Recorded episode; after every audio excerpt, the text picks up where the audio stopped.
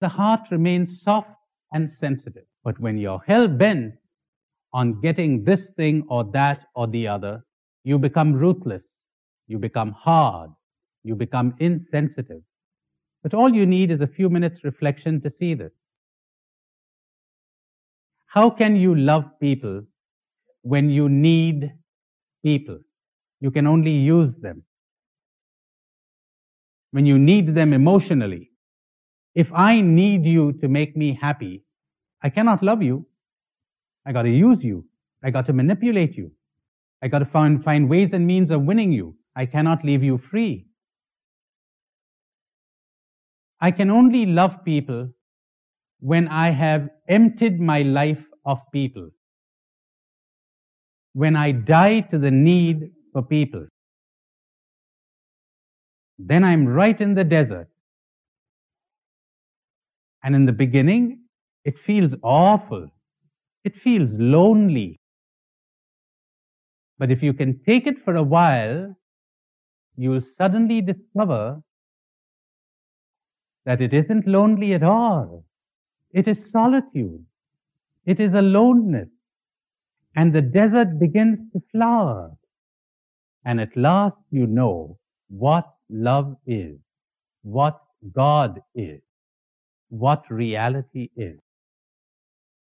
But giving up the drug in the beginning can be tough unless you have a very keen understanding or, and you have suffered enough. It's a great thing to have suffered. Then you're sick of it. Make use of suffering to end suffering. But people suffer and they go on suffering. And that's why I said to you, the, the conflict within me sometimes between the role of spiritual director and therapist.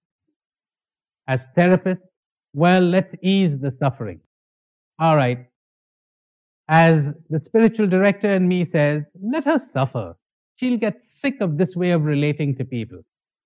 And she'll finally decide to break out of this prison of emotional dependence on anyone. Shall I offer a palliative or remove the cancer? Not easy to decide, I'll tell you that. And uh, when the cancer becomes painful enough, you're ready if you have understanding and you're ready to watch it. Lots of work to be done in the spiritual life.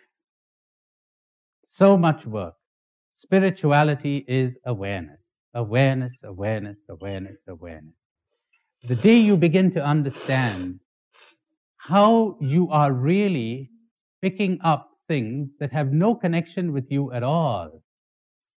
Like in the old days, and I guess my story is almost everyone's story. Somebody was angry with me. Gee, there's something wrong with me. Because that's the way we've been drugged. That's the way we've been programmed by our parents. When mother got angry with you, she didn't say there's something wrong with me. She said there's something wrong with you, or I wouldn't be angry. Until I made the great discovery that if you are angry, darling, there's something wrong with you. So you'd better cope with your anger. Stay with it and cope with it. It's not mine. Now, whether there's something wrong with me or not, I'll examine independently of your anger. I'm not going to be influenced by your anger. And the funny thing is, when I can do this without feeling any negativity towards you, I can be quite objective towards myself too. Because only a very aware person can do this not pick up the guilt, not pick up the anger. You're having a tantrum, too bad. I don't feel the slightest desire to rescue you anymore, and I refuse to feel guilty. I must talk about guilt. It's like, I'm not going to hate myself for anything I have done because it gets you nowhere. That's what guilt is. I'm not going to give myself a bad feeling and whip myself for anything I have done, right or wrong, I'm ready to analyze it, to watch it, and say, well, if I did wrong, it was in unawareness. I was hypnotized. Nobody does wrong in awareness. And that's why theologians tell us that Jesus could do no wrong.